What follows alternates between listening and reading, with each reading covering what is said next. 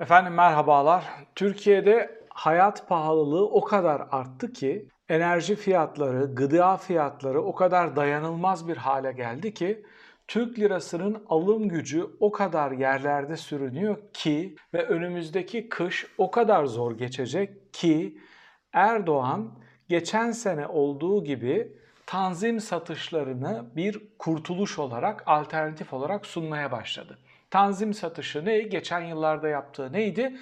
Belediyeler meydanlara 3-4 kalem işte sebzeyi, meyveyi neyse bulup buluşturduklarını getirip karsız birkaç ay onları sattılar. Dalga geçtikleri 2. Dünya Savaşı'na hazırlık yapan CHP ekmeği karneyle verdiği için dalga geçtikleri gibi karneyle hıyar dağıttılar. Ne demek karneyle hıyar dağıtmak? Arkaya bir ilan astılar o şeyleri satanlara. İşte hıyardan 2 kilo alabilirsin, soğandan 3 kilo alabilirsin. Her vatandaşın sınırlı bir kotası var. Bu uygun tanzim hıyarlarından almak için. Başka bir şey yaptı bu hafta Erdoğan. Tarım Kredi Kooperatiflerinin satış mağazalarını gezdi ve dedi ki fiyatlar çok uygun, gayet uygun. Bunların sayısını artıracağız. İlk etapta işte bilmem kaç bin tane bunlardan inşa edeceğiz. Şimdi birincisi neyle mukayese ettin de fiyatlar uygun dedin? Yurt dışı gezilerinden, yurt içi gezilerinden döndüğünde BİM'e uğrayıp alışveriş yapıp saraya öyle mi gidiyorsun? Hangi fiyata baktın? Neyin fiyatını biliyorsun ki mukayese yaptın ve oranın uygun olduğunu anladın? Ben bildiğim bakkal açılır ya da süpermarket açılır ama bunlar ellerindeki kamu kaynaklarını o kadar ciddi bir şekilde inşaata harcayıp oradan pay almaya alışmışlar ki diyor ki bakkal inşa edeceğiz. Bu da enteresan bir veri. Şimdi bu ne anlama geliyor? Devletin bakkalcılık yapması, AKP'nin kuru kumanya, salatalık, domates satması ne anlama geliyor? Bir taraftan kapitalist ekonominin kaynaklarını kendi yandaş beşli çete için, şirketler için, serbest piyasa ekonomisini sonuna kadar kullanan ve oradan pay alan, havuz sistemini kuran AKP ve Erdoğan sıra halka gelince Marksist, Leninist, sosyalist bakkal düzenine, devlet bakkalı düzenine geçiyor. Tekele geçiyor yani. Monopol bir bakkal düzenine geçiyor. Tüm bunlar ne anlama geliyor? Bunları yorumlamaya çalışacağım.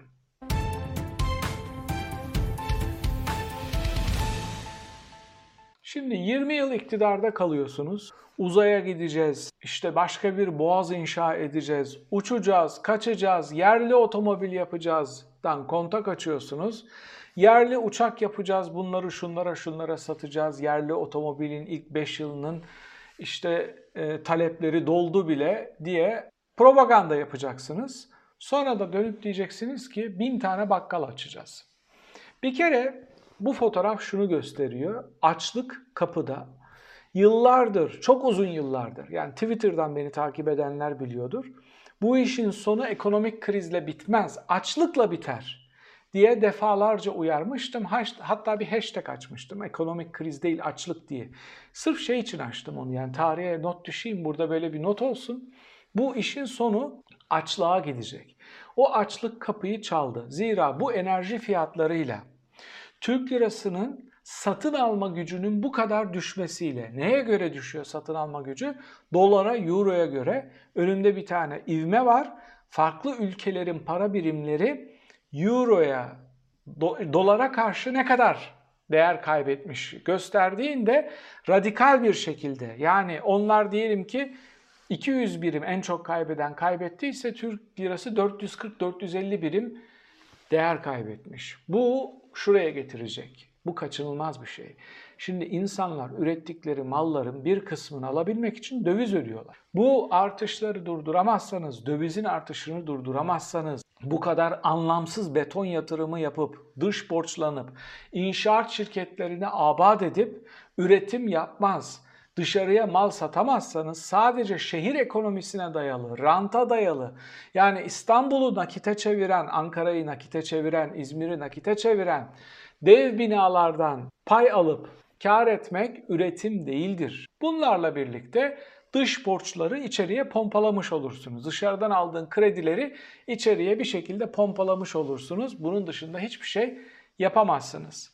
Özetle Erdoğan'ın geldiği nokta şudur. Az gittik, uz gittik, karneyle salatalık dağıtan, tanzim satışlarıyla ekonomiyi düzeltmeye çalışan bir şeyle karşı karşıyayız. Şimdi 5 tane büyük çeteye tüm ihaleleri kapitalist sistemin serbest piyasa ekonomisinin şartlarına göre vereceksin.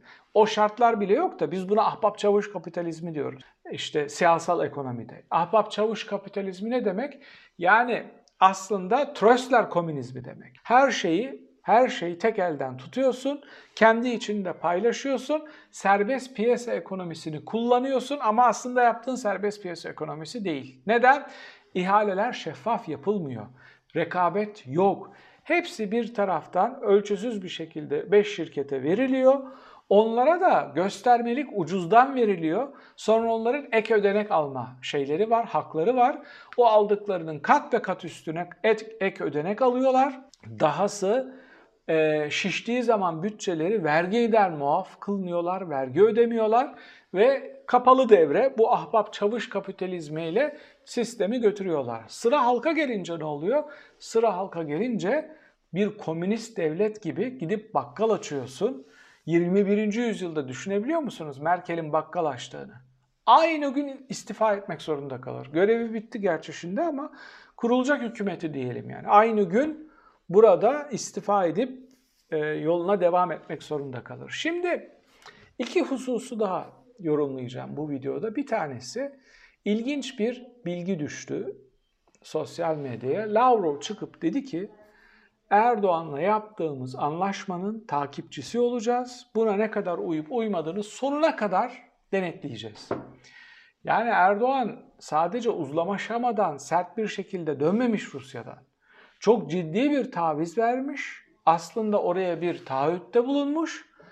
Ama hiç kimse bunun ne olduğunu bilmiyor. Ne muhalefet biliyor, ne meclis biliyor, ne medya biliyor, ne halk, ne bizler, hiç kimse. Ama Lavrov çıkıp diyor ki bak hesabını soracağız. Burada söz verdi, taahhütlerin oldu, takip edeceğiz bunu. Bakın, kapalı devre yürüyen otokratik rejimler böyledir. Niçin bilmiyorsunuz biliyor musunuz? Niçin devlet bakkal açıyor biliyor musunuz? Şundan dolayı. Türkiye'nin tek bir gerçeği var. Bu tek gerçek Tayyip Erdoğan'ın ya da AKP'nin iktidarda kalması zorunluluğudur. Bunların iktidarda kalma zorunluluğundan dolayı buldukları her şeyi o iktidar kazanına yakıp atıp yakıyorlar. Rusya'ya taviz üstüne taviz veriyorlar. Kurmadıkları S-400'ün ikinci paketini alacaklarını söylüyorlar. Çocuk kandıracaklar güya. Adamlar buna rağmen çok sert çıktı. Enerji fiyatlarını artırdı. Bir de takipçisi olacağız diye arkadan aşağılamaya başladılar. Fotoğraf oldukça kötü. Her geçen gün ısrarla yıllardır bunu söylüyorum. Her geçen gün ekonomi daha kötüye gidecek. Her geçen gün dış politikada çok daha büyük tavizler verilmek zorunda kalınacak. Her geçen gün iflas büyüyecek. Her geçen gün daha itibarsız bir devlet olma yolunda koşarak adım gidecekler. Peki tüm bunlar olurken muhalif cephedeki aktörler ne yapıyor deyip partilere vurmayacağım. Partileri eleştirmeyeceğim.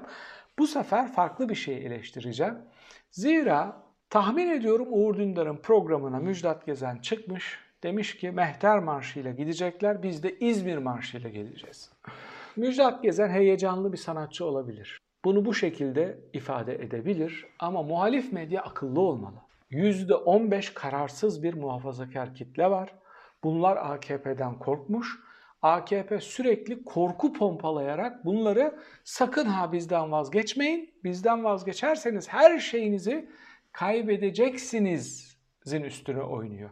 Size ısrarla söylediğim bir kavram var. Kimlik siyaseti budur işte. O korkuyu, hadi diyelim bir sanatçı strateji bilmez, yaşını başına almış, heyecana gelmiş, o korkuyu körükleyecek şeyler söyledi. Peki muhalif medya bu cümleleri niçin manşete çekiyor? Niçin haber yapıyor? Niçin sosyal medyada yayıyor? Niçin bunu görmezden geliyor? Yaşlıca bir sanatçının söylediği ve söylememesi gereken şeyler olarak görmüyor.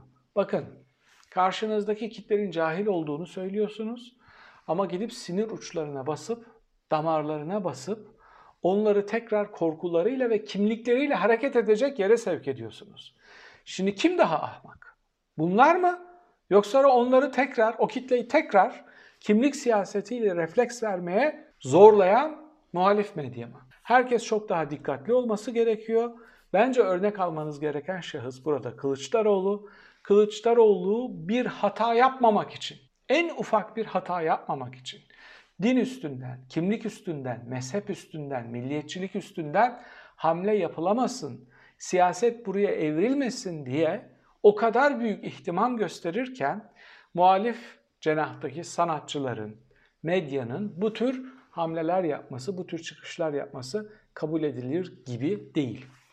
Efendim bu videoda sizlere tanzim satışı yani sosyalist ekonomiye dönüşün, halka ekmek dağıtırken sosyalist ekonomiye dönenlerin ama altyapı, dev altyapı projelerinde hala kapitalist ahbap çavuş ilişkisiyle nasıl paraları saçtıklarını mukayeseli olarak anlatmaya çalıştım.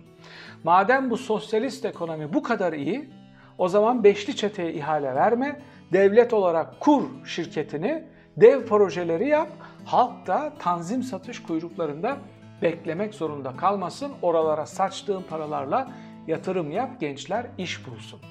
Peki size soracağım soru şu, bu tanzim satışları size sempatik geliyor mu? Zaten iflas etmiş olan devlet olmayan parasıyla tanzim satışları sürdürülebilir kılabilir mi? Bir de devlet eliyle yapılan ekonominin ne kadar işlediğini komünist sistemden görmedik mi? Orada çalışanların, o yapıların ne kadar verimli olup olamayacağını bu ekonomilerden daha önce test edip geriye dönmedik mi? İsterseniz bu konuyu tartışalım. Bir sonraki videoda tekrar birlikte olmak üzere efendim. Hoşça kalın.